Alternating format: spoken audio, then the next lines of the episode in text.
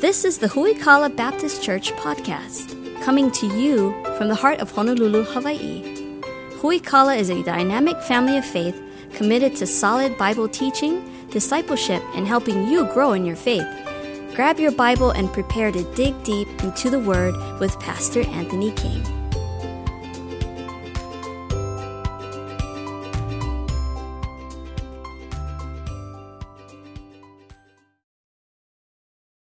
Turn your Bibles to Psalm 20 this morning. Uh, verse number 7 is where we'll be at. We'll just read the whole psalm of Psalm 20 uh, together this morning.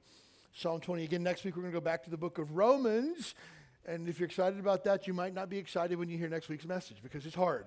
Uh, Romans chapter 3, verse number 10 basically talks about the depravity of man. You're all wicked. You're all awful. You're all, your throats are open sepulchres. You know, there's all, none that are righteous, all are wicked. Uh, it's, it's rough. But uh, the good news is, is that we don't stand in our own righteousness and how good we are. We stand in the righteousness of Jesus. So, uh, man, it, it's going to be awesome. So be here next week as we uh, get back into the book of Romans. We're going through Romans verse by verse. Uh, we started at the beginning of last year, and we're like already like into chapter three. We're just crushing it.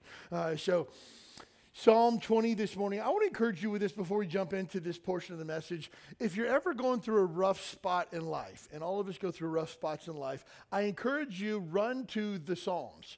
You'll find whatever you need to help you in those 150 Psalms. I promise you.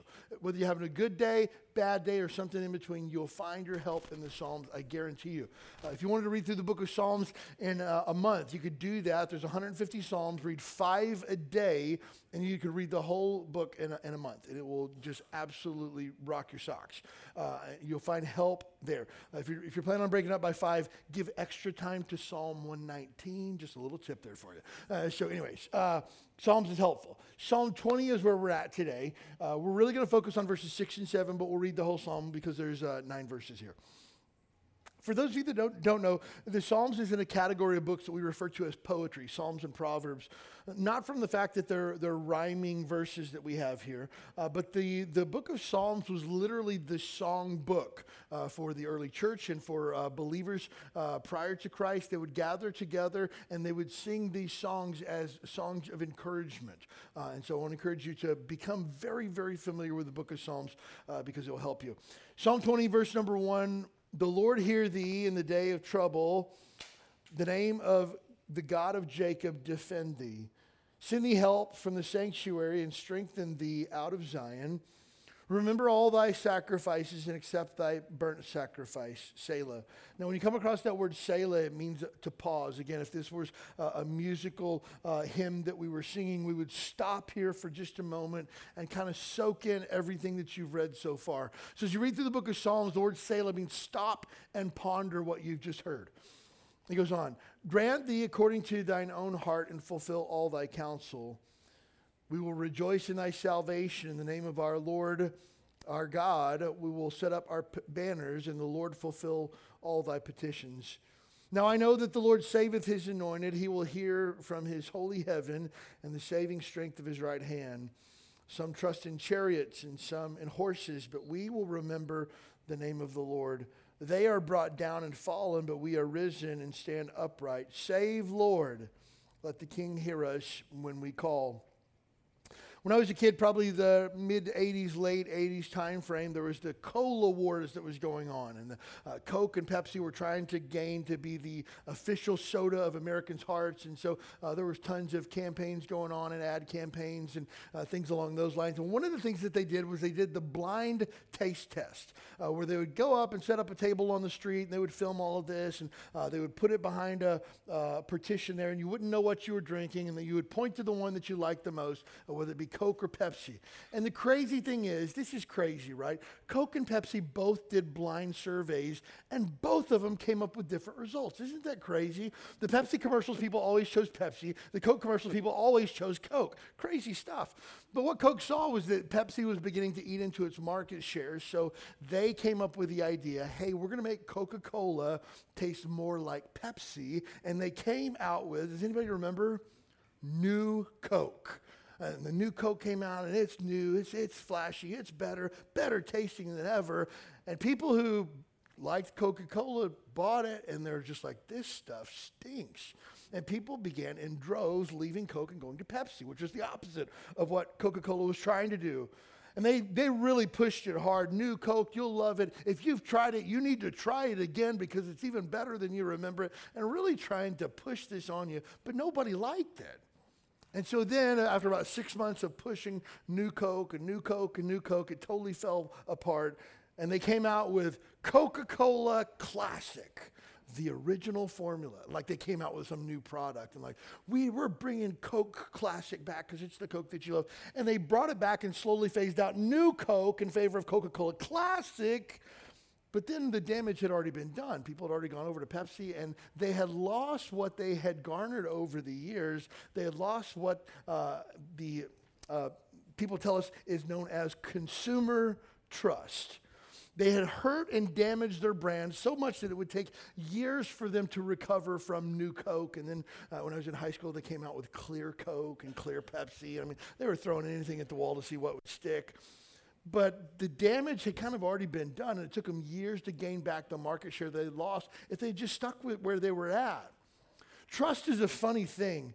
Uh, trust is uh, one of those things that it takes years, sometimes decades to build up. And one small misstep can cause people to wonder hey, what's this whole thing about? When we talk about trusting in the Lord, which is our theme for this year, and uh, I've entitled today's message, Where is Your Trust? Trust is a unique thing because trust is the firm belief in the reliability, truth, ability, or strength of someone or something. So think about that for just a minute reliability, truth, ability, or strength. So I can make a determination whether or not I trust someone based on uh, these criteria that we have. I went to an appointment one time. A guy had asked me to meet him at nine o'clock, and for me, uh, I hate being late for anything. Uh, my wife drilled this into me when we were even when we were dating. Hey, on time and it's early, and and on time, or uh, what is it? Early is on time, and on time is late, right? Man, drilled that into me. Evidently not hard enough because I didn't remember it. But man, I hate being late for anything, and so I'm always five to ten minutes early for everything. I always account for traffic. I always account for parking. I try to account for everything in this, and I hate being two minutes late for anything. So when this guy tells me, "Hey, I'm going to meet you at nine o'clock," and, and man, I'm there at like eight fifty-five, and I'm waiting, and I'm waiting, and it's nine o'clock, and then it's nine o five, nine o seven, and it's just like, uh, "Hey." Uh, somebody walks by and says, like, oh, what are you here for? He's like, oh, I'm meeting James at, at 9 o'clock. She's like, oh, James? He said he'd be here at 9? Uh, you won't see him until 9.45 or 10. And just like, what? Like, oh, yeah, that guy's never on time for anything. And I was just like, that's not the case. He wouldn't do that to me of all people, right? Or he's going to call, he's going to text, and sure enough, about 9:30 rolls around, no James. 9:45 rolls around, still no James. About 10:05, James rolls in. and He's just like, "Oh man, my alarm didn't go off this morning. I got up and I had to take the dog out, and I couldn't make it here." It's just like, "Wow! Like you wasted an hour of my life that I'll never get back because you are a reprehensible human being, right?" Oh man, I was angry. What happened? I lost my trust in him. So if I ever got up with that guy again, he's like, hey, let's meet up at noon. I'm going to show up at like 12, 15, 12, 30 just to be safe because he's not going to be on time. By the flip side, you probably know people like this. They're just like, oh, they said that they were going to get me that report by Monday afternoon, and it's like 2 o'clock and it's not here. And they say, oh, if he said you'll have it on Monday afternoon, you'll have it on Monday afternoon. The guy never misses. Man, I want to be the second guy, not the first guy, right?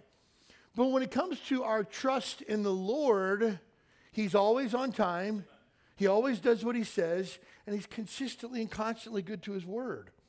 Trust is one of those things that's unique. It's different than faith, and we'll talk about that a little bit later. But trust is one of those things that has to be fostered, earned, and won.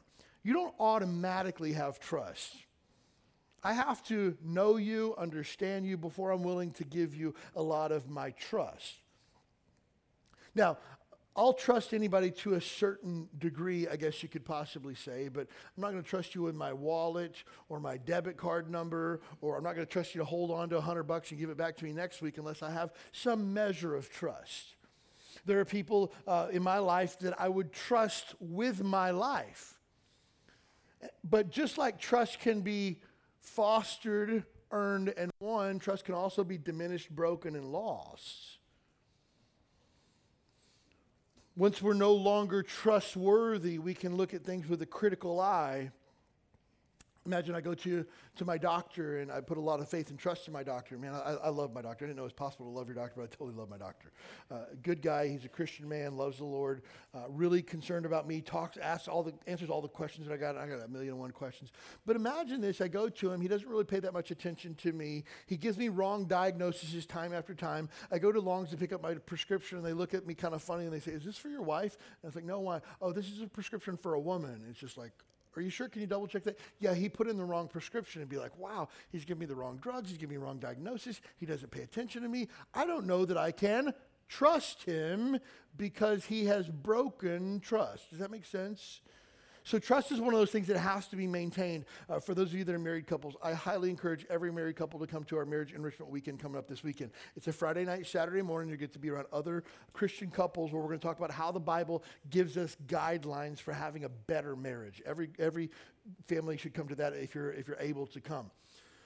But one of the things that's really important and critical in marriage is trust. I have to believe that you're good to your word. I have to believe that you are where you say that you are. I have to believe that when you tell me something, you're telling me the truth and again, trust is one of those things, especially in marriage relationships, that takes years and decades to build up, and it takes like 30 seconds to rip it all down. Infidelity, pornography, inappropriate messages, all those things destroy trust and kind of take us back to ground zero. Now, can trust be rebuilt? Yes, it's just a slow process. And again, it's, it's time. And I often tell Christians this, and, and when I'm trying to help people with situations in their marriage and things where trust has been broken, I always tell them this until you can fully trust in your spouse again, I'm just asking you to trust in the Lord instead.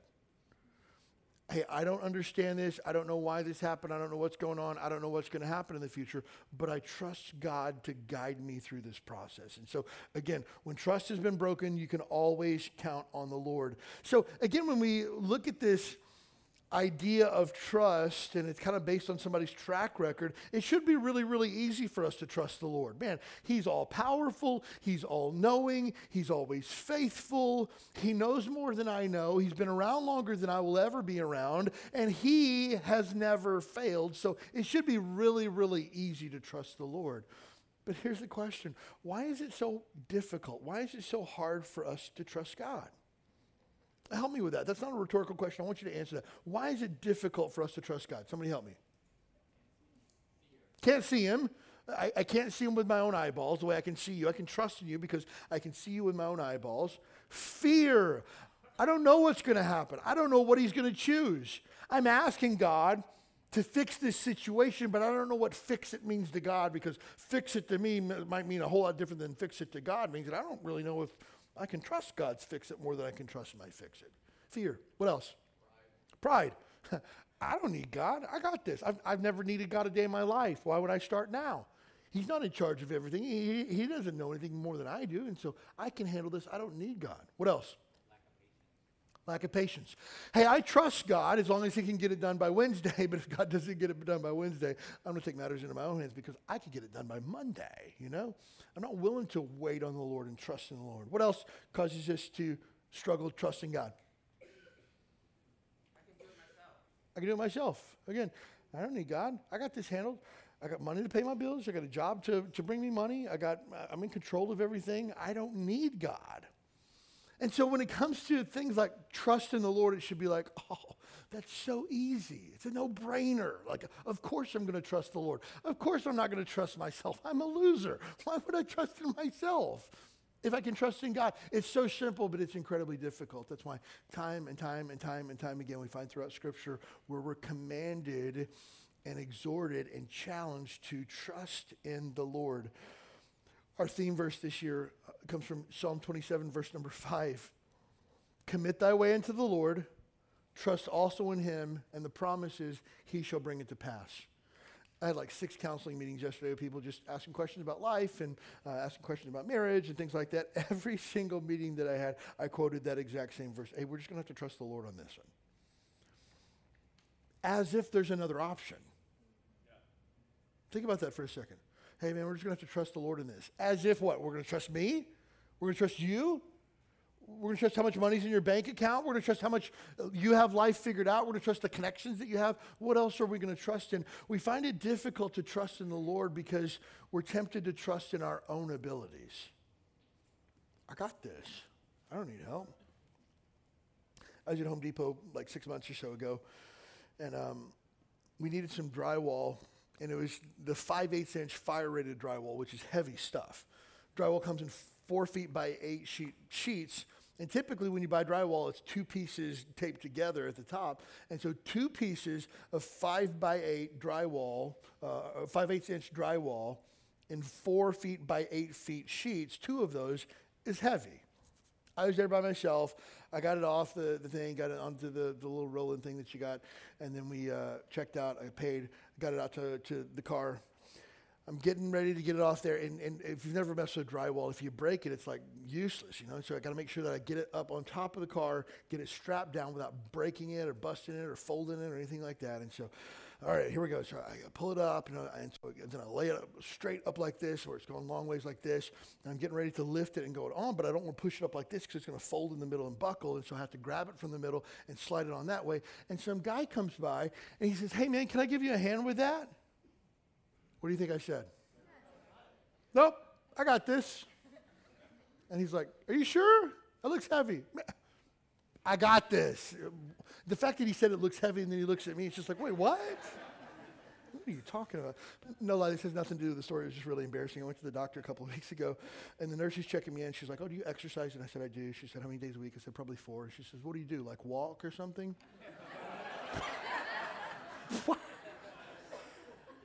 wow, you talk about like ego crusher, like, wow.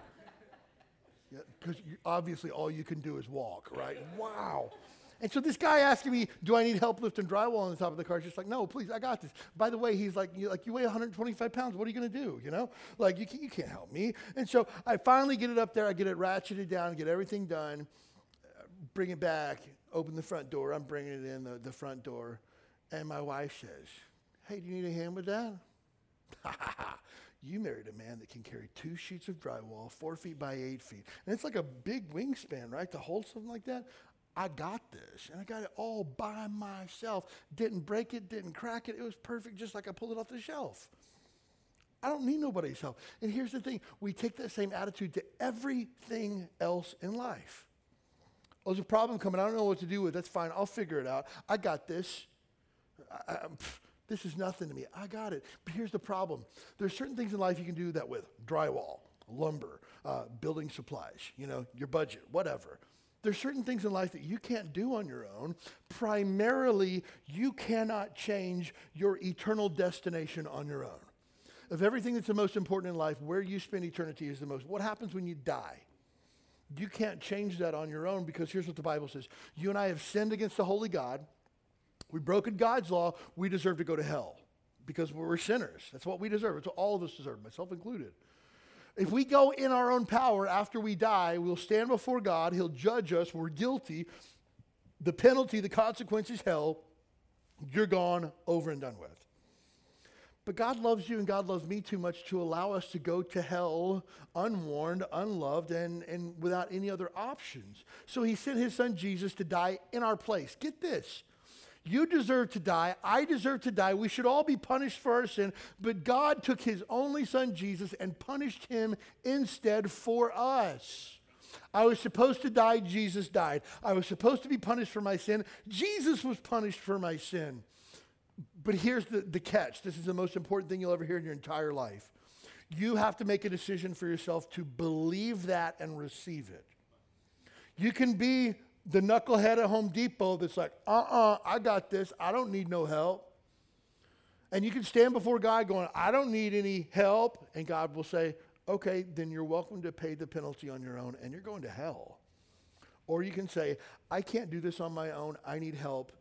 And help is found in the person of Jesus Christ. You must be born again, Jesus says. John chapter 3, verse number 3 No man shall see the kingdom of God unless he's born again. The only way that you or I or any other person on planet Earth will ever make it to heaven is by faith in Jesus Christ and repentance of your sins. That's it.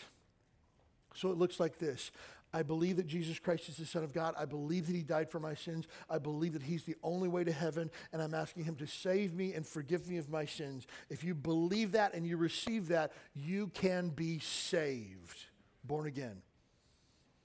Well, I'm just going to try to do better. You can't do better. It doesn't work that way. I don't cover up the mess of my life that I made by trying to do more better things in the future. I need someone to pay for the wrong that I've done, and Jesus is willing to pay that if you're willing to put your faith in Him. But so many times in life, even us as Christians, we don't need God's help. We got this figured out. I don't need wisdom. I'm, I'm smart. I got this figured out. I don't need anybody's help. I don't need somebody to tell me what to do. I, I'm going to do it on my own. And let me just tell you this you'll be greatly disappointed with what you find when you do it on your own. One of the other reasons why we find it difficult to trust in the Lord is we're tempted to trust others. We believe other people have the answers and they're smarter than God, better than God, going to give me what I want. For me, one of the best friends I've ever had in my entire life is my dad. I grew up in a Christian home, was thankful to be raised by Christian parents, and my dad's made a gang of mistakes in his life, but he's my best friend. He was the best man at my wedding, and when I joined the Navy out of high school and I began to, you know, navigate the waters called adulthood, I, I used to call my dad for everything. Like, hey, my car won't start. What should I do? And he told me what to do. And it's like, man, there's nothing that my dad can't fix. Absolutely nothing. My dad is by far, he has a high school education. He's one of the smartest people I've ever met in my entire life. I mean, just genius level, like smart. And like, there's nothing that my dad can't fix.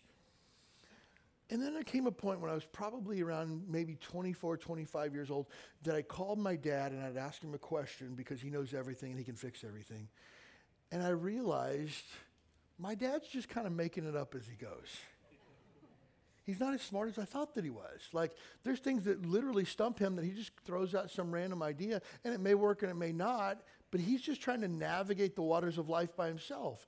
To see my dad make poor life decisions and things that the Bible would call sin causes me to scratch my head and go, wait a minute, maybe my dad isn't the Messiah figure that I thought that he was. And then I realized, I think I put my dad up on a pedestal too high that was reserved for God alone. That's a dangerous place to be. And then I realized my dad's just a regular guy. Is he smart? Man, he's smart as a whip, you know? Is he resourceful? One of the most resourceful people I've ever met in my life, you know? Does he know a lot of really cool stuff? Lots of really cool stuff, but at the end of the day, he's just a guy and he's going to fail me at some point for my kids, I want to be the best dad that I can be, but I tell them from the get go, hey, look, Daddy O is going to fail you one of these days. I don't have all the answers. As your pastor, I love you fiercely. I love you dearly. I pray for you every single day, but I'm just another guy. I'm going to fail you at some point. Please don't put your full faith and trust in me because it's misplaced. The Bible tells us in Proverbs 25, verse number 19, that confidence in an unfaithful man in the day of trouble is like a broken tooth and a foot out of joint. Putting your faith in someone in a difficult situation that doesn't have a 100% track record is only going to leave you in a whole lot of pain. And so, again, I can't trust in myself. I can't even trust in other people. I have to trust in the Lord. But we find it difficult to trust in the Lord because we're tempted to trust in what the world has to offer. I've heard Christians before that are so short sighted that say, well, I wish I wasn't a Christian. I could enjoy life like everybody else. And it's just like, what does that even mean? Enjoy life as if God's keeping something from you, as if being a Christian is some curse that you've been cursed with, that you can't enjoy life the way that everyone else does. No, no, no. The, Bible tells us that God has given us a path of life because in his presence is fullness of joy, and at his right hand are pleasures forevermore. Psalm 16 11 tells us that. No, no, no. God's not trying to prevent you from having a good time, he's trying to maximize your joy. It's not a drag. And let me just tell you this the world doesn't have the answers for what your soul craves. We think to ourselves, like, oh, what the world has to offer me money, status, wealth, you know, a platform where people look to me and think that I'm somebody. That's what I really want. That's really going to be empty. Again, you can't get God's blessings by going out to the world to get them. It doesn't work that way. You get God's blessings from the Lord. Isaiah 31, God rebukes the children of Israel. Important tip whenever you read the Bible throughout the Old Testament and Egypt is referenced. Egypt is always referenced in a negative connotation. It was a place of slavery, it was a place where God's people were in bondage. Uh, lines can be drawn that Egypt is a picture of the world or a picture of sin. And, and again, just like every beautiful story in the Bible points back to Jesus Christ, you see how Egypt, the children of Israel, God's people were enslaved and then God sent one man on behalf of him to deliver them from the bondage of their slavery, to lead them into a promised land that was better than anything they could ever possibly see. Moses is a type or a picture of Jesus Christ and how Jesus Christ has came to save us not from the slavery of bondage, but from the slavery of sin and deliver us out into a place that we can't even fathom. So in Isaiah 31, God's really angry with the children of Israel. He, here's what he says unto them Woe unto them that go down to Egypt for help, and stay on horses, and trust in chariots because they're many, and in horsemen because they're very strong. But they look not to the Holy One of Israel, neither seek the Lord. Like, wow, really? You're going to go to Egypt and look for your help? You're going to trust in horses. You're going to trust in chariots. You're going to trust in horsemen from Egypt and never even stop to look to me. What's the application here, pastors? The application is that you and I look for everything in the world that will fix our problems except for looking to God first. So many times I've heard Christians say, oh, well, I've tried to do everything under the sun I can do. I guess I'll just have to trust the Lord. Oh, you got it backwards. You got it backwards. You trust the Lord first and let Him work out all the details.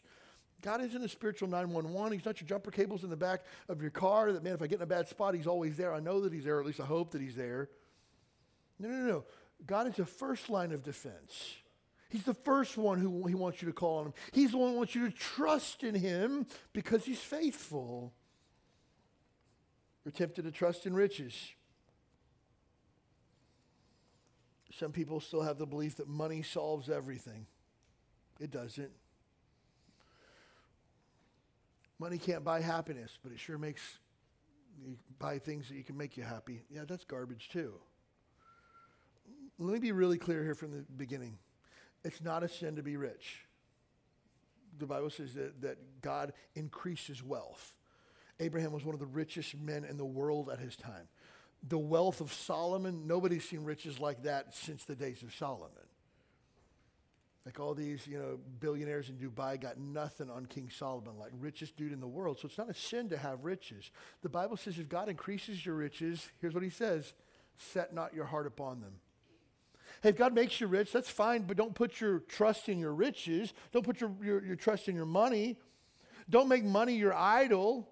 The Bible, Bible says that, that he that desires to be rich leads himself into a snare, into a trap. Hey, uh, sometimes people say, well, well, the Bible says that uh, money is the root of all evil. No, it says the love of money is the root of all evil. Get your, get your Bible straight. God doesn't look down on people who have wealth. God looks down on people who set their heart on wealth, who trust in their riches, who think that, oh, this has what it takes for me. Because at the end of the day, here's the crazy thing about it. It used to be that money was tangible, that whatever money you had was backed up by gold somewhere in a vault. Now we just print paper and pass it out like it doesn't have any value anymore. And when we look at, you know, money, man, there was a day where $1 million was like an astronomical sum of money. Like they had a show on TV, Who Wants to Be a Millionaire? And they had, I don't know if you guys remember the, the show, but in the middle, they had this stack of cash out there, just like $1 million. Median high price home in the city of Honolulu is currently $1.1 million. That's the median. You're going to get a house that's built in the 1950s with no AC that's probably a fixer upper for about $1.1 million what's the point? The point that it's not as valuable as it used to be.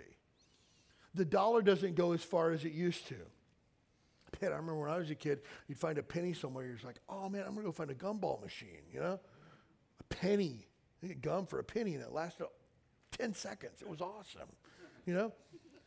Now, no lie, last time I saw a gumball machine, it's a double quarter slot with a turn. It's just like 50 cents for gum? What in the world, right?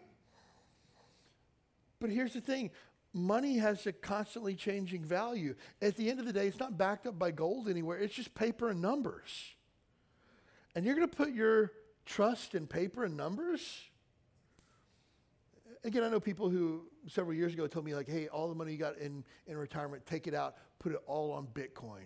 And you got these guys buying Lamborghinis on Bitcoin and stuff like that, making tons of money. Man, do that.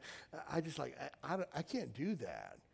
Because again, you take a look at the Bible plan for wealth, it comes from hard work and faithfulness to God.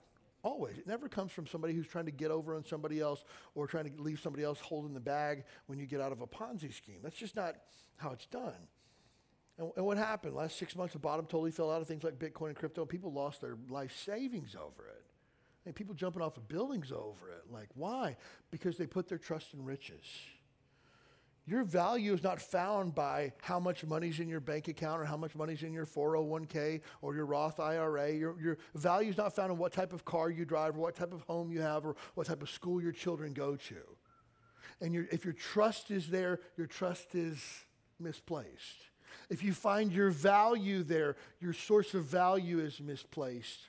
My value is found in who God says that I am. My value is found in the promises of God. My trust, my hope is found in the Word of God and what God says He gives to His children. So Proverbs 11 28 says, He that trusted in riches shall fail, shall fall, but the righteous shall flourish as a branch. Psalm 52 7, Lo, this man uh, that made God not his strength, but trusted in the abundance of his riches and strengthened himself in wickedness. And so, again, we can't trust in money. We can't trust in people. We can't even trust ourselves.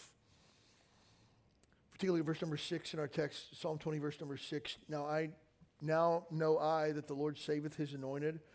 He will hear him from his holy heaven with the saving strength of his hand. It's speaking here of a battle that the children of Israel in, and God promises to deliver them from the battle. And God's the source of our salvation, but he's also the source of our victory. Take a look at verse number six. I know that the Lord saves his anointed and will save us with what? His saving strength of his right hand.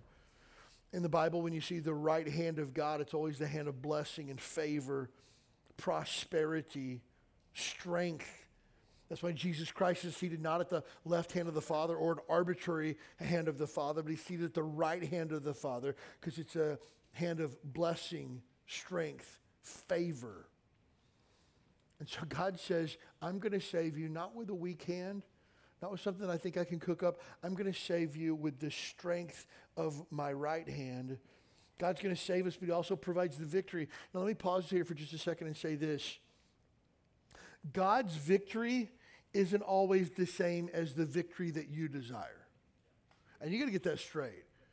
Because when we get the idea that my version of victory is always God's version of victory, that leads us down a path of one of two things. Either God doesn't give me what I want and then he let me down, or God has to do everything that I want and he's duty bound to honor my wishes. Either one of those is a totally errant view of who God is. Look, for some of you, victory might mean you're going to lose your job. You say, well, that doesn't sound like victory. Then we're not working in your economy, we're working in God's economy. For some of you, victory might look like sickness. You're like, well, I don't want that. Then, again, we're not playing in what you want, we're playing in what God wants. For some of you, this is going to be hard to imagine, but I'm going to say it. For some of you, victory that God wants to provide for you is actually going to mean taking your life. You say, well, that doesn't sound very good. The Apostle Paul said, the song that we sang today, today, Christ be magnified. The Apostle Paul says he wants Christ to be magnified either in my life or by my death. Paul goes, I can live my life for Jesus or I can die for Jesus. I don't care which. Jesus is going to get glory from my life. And so when we say that God's a God of victory, that doesn't mean that, that you're going to get green lights every time and not get stuck in traffic. That's not what it means. It means life's going to come and God's will is going to be done through that situation. And because of that, we know that we can trust in Him. Psalm 37, verse number 40 the Lord shall help them and deliver them. He shall deliver them from the wicked and save them because they trust in Him. Take a look at verse number 6. He says, Now I know that the Lord saveth. That phrase, now that I know, means I've come to the conclusion.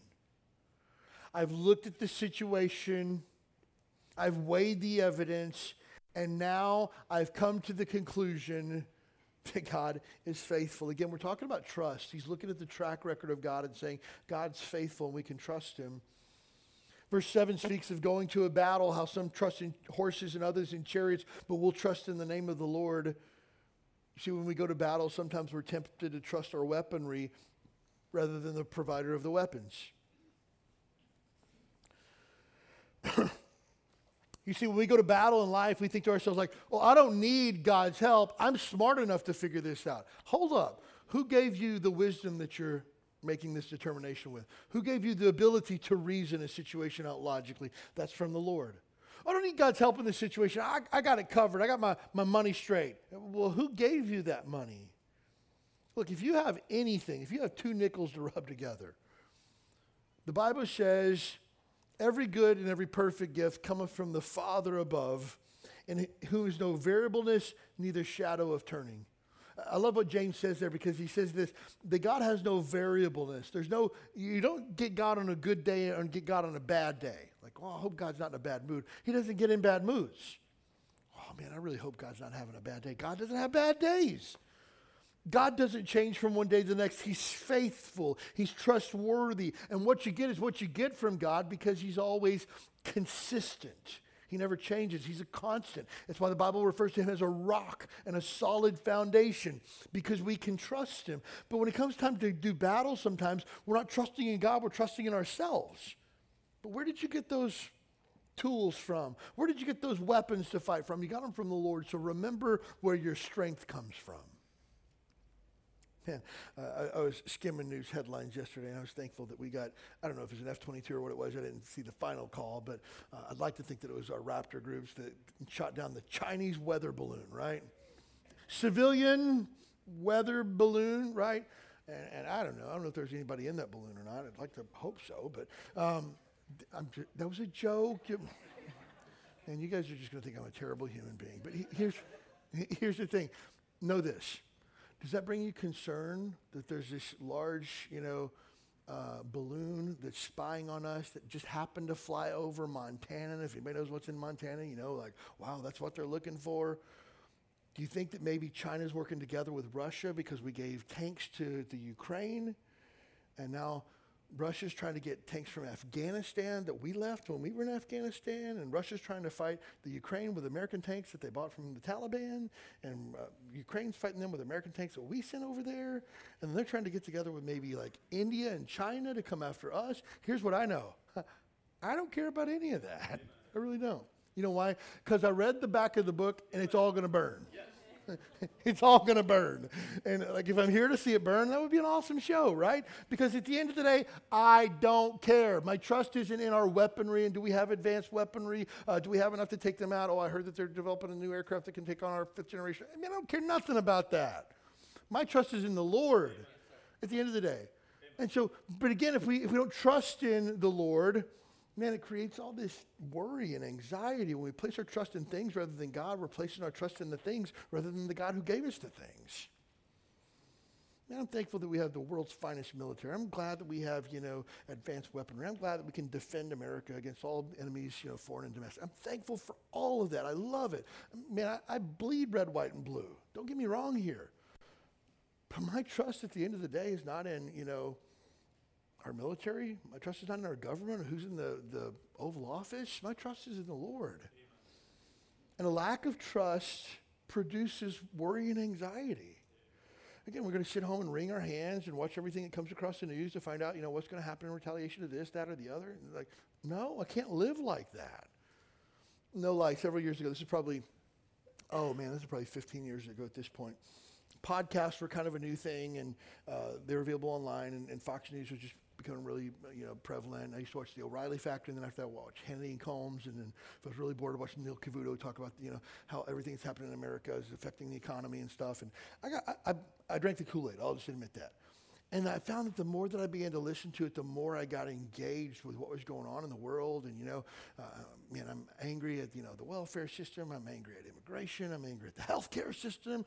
I'm angry at, you know, people who didn't pass this bill that I thought should have passed. And, you know, what's their voting record on this? And I'd get really angry at politicians and stuff. And you know what I found?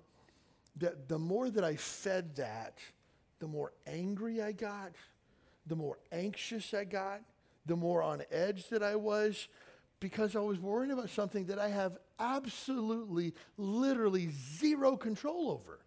None. Because, oh, you know, if you, if you uh, want to make a difference, you should vote. And again, I'm all for voting. I'm all for the democratic process and stuff like that. But then you live in a state like Hawaii where they've already announced winners before my vote ever gets counted. Did my vote really count after all? I don't think that it did, you know? And so, again, we, we question this like, what change can I really bring about? The fact of the matter is, you can change nothing other than your own attitude. That's it. And you can change where your trust lies. I can't make any change in our nation. I can make a change in my life and my children and my wife and my family and my church family. But, like, man, outside of that, I just got to trust the Lord with everything. Because a lack of trust is going to give me anxiety. I mean, think of all the decisions you have to make in this given week. And if you don't have any decisions to make, God bless you. I got something that I'll let you make for me. But like, I mean, just simple things of like, how do I do this, what do I do with that situation. Man, so many, so much margin for error. But man, if I give it over to the Lord, man, I'm just not sweating that. Whatever happens, happens. And at the end of the day, I'm just going to trust God. Because here's the thing whatever happens in the world, whatever happens in my own personal life, you know, if, if I got diagnosed with a, a terminal illness tomorrow, how's that going to change? Honestly, I'm just going to shoot you straight. It wouldn't change my life at all. Seriously, because I'm not doing anything differently than I would do if I knew I was dying because I already know that I'm dying. I already know that my life is limited. I already have my trust in the Lord. So nothing really changes. We had a, for those of you that were here for our false missile alert back uh, a few years ago in January, you know, you get a text alert on your phone, emergency broadcast, uh, incoming missile alert, this is not a drill. And what do we do? We, we gathered our family in the back bathroom here at the church. We just prayed and waited. Looking forward to see Jesus. Didn't think it'd be today, but it is what it is, you know. no lie, someone asked me, like, did you call your parents? It's just like, ah, oh, I forgot to call my parents. You know, it's just like, no lie. Because here's the thing you are facing impending death in less than half an hour. What do you do? I just pray and wait for Jesus to come. Like, I'm, I'm good. Like, again, why? Because, get this, get this. This is really important. Why can you have peace like that? Because 20 years prior, Angela and I decided everything that comes into our life, we're just going to trust the Lord. And so we kind of already determined what's going to happen when situations like that come. We're going to trust the Lord. You see, trust displaces anxiety and worry, it pushes it out of the way. Hey, I can't focus on that. I'm too busy focusing on the Lord. For those who struggle with anxiety and, and worry and, and things along those lines, Philippians 4 is your jam. You, you got to tune into that. Philippians chapter 4, verse number 6 says, Be careful for nothing. That word careful means anxious. Don't worry about anything, it says, but in everything by prayer and supplication, with thanksgiving, let your request be made known unto the Lord. Hey, I'm not going to worry about this. I'm not going to stress about it. I'm just going to pray and I'm going to thank God in advance that He's going to sort all this stuff out. I'm just going to trust Him. And here's what happens get this. And the peace of God, which passeth all understanding, shall keep your hearts and minds through Christ Jesus. That word keep means to grab hold of, to bear hug, or to arrest. So, I'm not going to worry. I'm going to pray and I'm going to thank God in advance because He's already got it all figured out. And what I'm going to do is God's promise. This is a promise. God's going to give me His peace that I can't even fathom, that I can't understand. And every time a thought comes into my mind, the peace of God is going to arrest that thought and grab hold of it. And you, when it happens, you can't explain it to people. It doesn't make sense my daughter McKeely back in 2021 had gotten uh, uh, infection of some sort that we didn't know what it was, and She'd gone to the hospital. They up admitted her to the hospital. She ended up um, getting put into ICU. Her body went into septic shock, which is the last thing that it does before it dies when all of your organs are shutting down. And they didn't know what it was. They needed to give her antibiotics through a catheter that went straight to her heart to get it to her body as quickly as possible. But her platelet count, which should have been around 300 or so, was like three. And they said, if we stick her, she's going to bleed out and she's going to die. And so she has to have a platelet transfusion so we can put a catheter in her heart to pump her full of antibiotics. We, we don't even know if they're going to work or not. And so all this is happening in a matter of like 30 seconds. And so, no lie, it was a Sunday morning. I'm up here preaching. My wife's at the hospital by herself, and she's just like, I don't know what to do. And here's what I told my wife trust no one, right? Don't sign anything in the world unless you know what you're signing. I joined the military. I signed a lot of stuff that I didn't know what I was getting, and I found out later, right?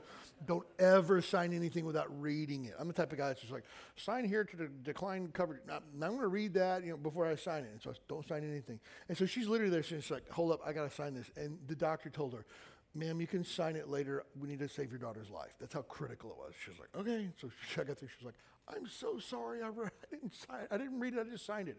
It's fine. What's going on? Her body's shutting down. They don't know what it is. They have 17 IV bags hung up on her, her tree there, just pumping full of anything that would, would save her life. Her lungs are filling with fluid. She's, she's literally drowning in pus. Uh, she can't sit up because uh, the, the fluid in her lungs would drown her. Uh, it was just bad, bad, bad, bad, bad. And so my wife and I we went out to the hallway. We prayed and just said, God, whatever you do, you're 100% in charge of this. We trust you. and then we went downstairs to the cafeteria to the Starbucks there. And we got a Starbucks and we went outside and we sat down and we just talked. And man, it was just this peace, this calm through all that, that like, you would think like you would be like in a, a, a, just a puddle of tears at the foot of the bed screaming crying out to god but there was none of that. There's just this ridiculous peace that like had somebody told me like hey your daughter's about to die and you went and got starbucks and sat down and talked you're a terrible parent. What's wrong with you? But that's the thing it is. It's a peace that passes understanding you can't explain it. People won't understand it because it's a peace that passes understanding that God promises to give you to get rid of all the worry and the anxiety that you have to give you perfect peace in the depths of your soul. That's what happens when you trust in the Lord. A peace that I can't fathom, that I can't explain to anybody. Were you concerned? Of course we're concerned. We're parents, but at the end of the day, we're not sweating it. We're not crying. We're not, you know, trying to push and have our own way and things like that. Hey, God's got this, and whatever He does, He does. And again, over those weeks and months that follow, we just saw God time and time again show Himself strong again and again and again.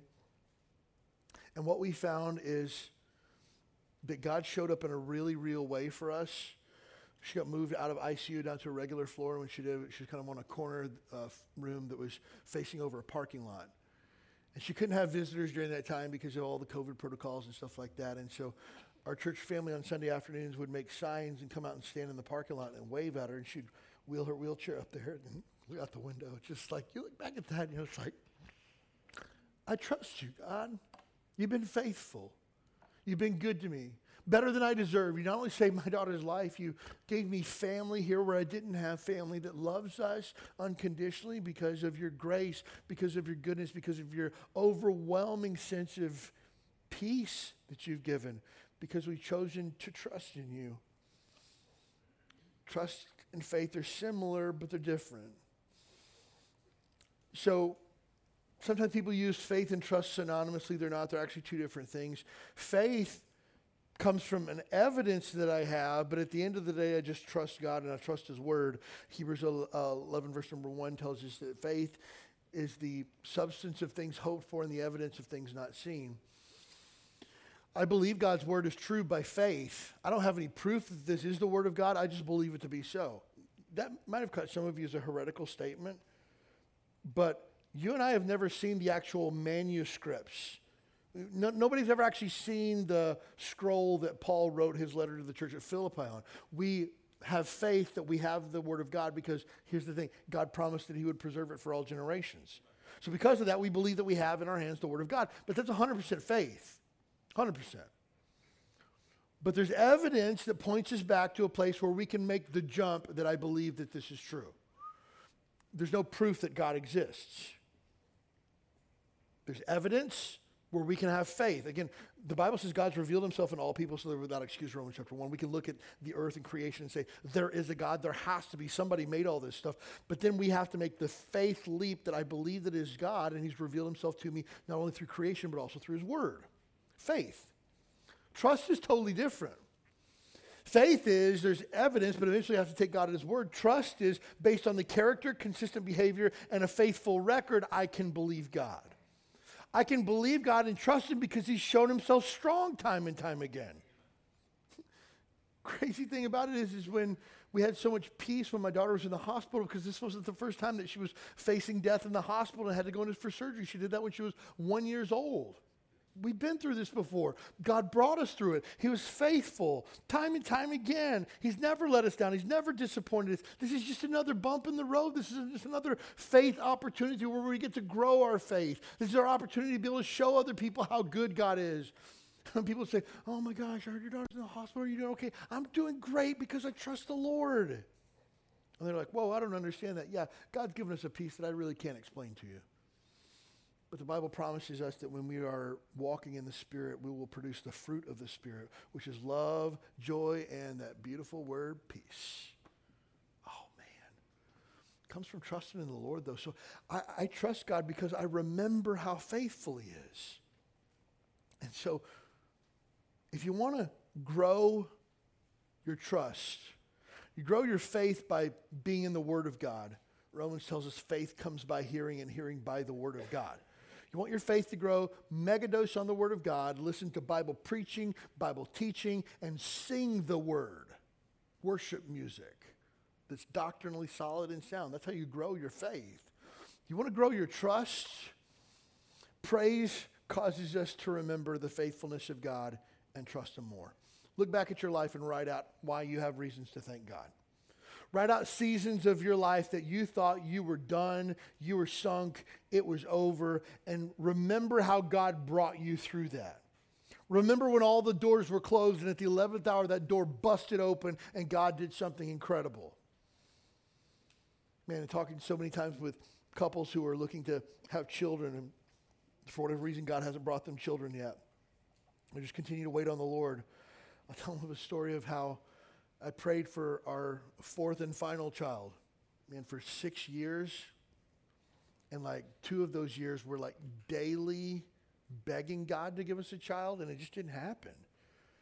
And again, man, we tried and tried and tried and tried and tried. It would not come through. And no lie, Angela and I had, had decided, hey, we really believe that God wants us to have another child, and if, if that's the case, we're going to look at adoption. We downloaded all the paperwork to get our, you know, home study and surveys and things like that, and all the paperwork we had to follow, the state of Hawaii, and what the process was. No lie, I downloaded it. It was sitting in my downloads folder on my laptop. And she came to me on a Saturday, and she's like, you're never going to believe this. I said, what? And she was like, I'm pregnant. I was just like, no way. And I was just like, how many tests did you take? And she said, all of them. because again, those of you that, that, that, don't know, when you're like trying like fervently like this, you don't buy like one at Longs for like $12. You buy on like a 24 pack off of Amazon, you know? And so we like stacks of them. How many did you take? She took all of them. And it's just like, what?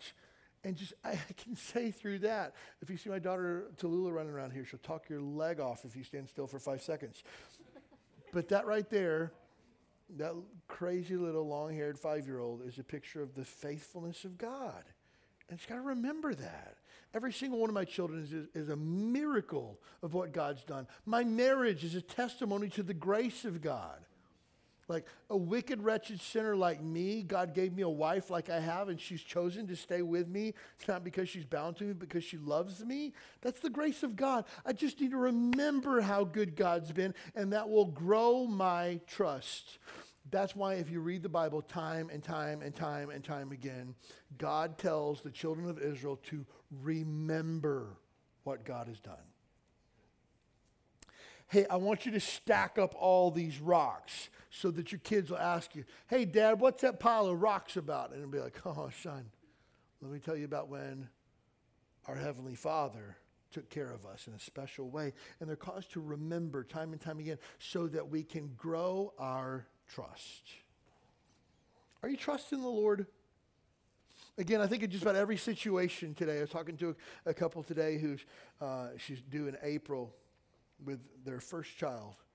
And he was just like, Man, I've been a nervous wreck thinking about being a dad. Like, what if I mess it up? And he goes, And I heard today's message, and man, I just need to trust in the Lord. You got it, dude. Some of you are facing medical issues that you don't know the answer to. Man, just trust in the Lord. Some of you have unemployment uncertainty. I just trust in the Lord. Some of you trying to figure out, you know, do I have what it takes to make it this week? Trust in the Lord. Hey, my marriage is kind of uh, rocky right now. Hey, trust in the Lord. Dig in deep. This is not the time to hit the eject button. This is the time to, to white knuckle the steering wheel and say, I'm not giving up. I'm not going to quit. I'm going to trust in God because He's brought me this far, and He didn't bring me this far to just bring me this far and, and abandon me. He's going to see me all the way through. And so I don't know what you're facing this week, but I know this you can trust in the Lord, guaranteed. Most important thing in the world, if you're here today and you don't know for sure that you're saved, put your faith in Jesus to save you from your sins. I promise you, you will never be disappointed.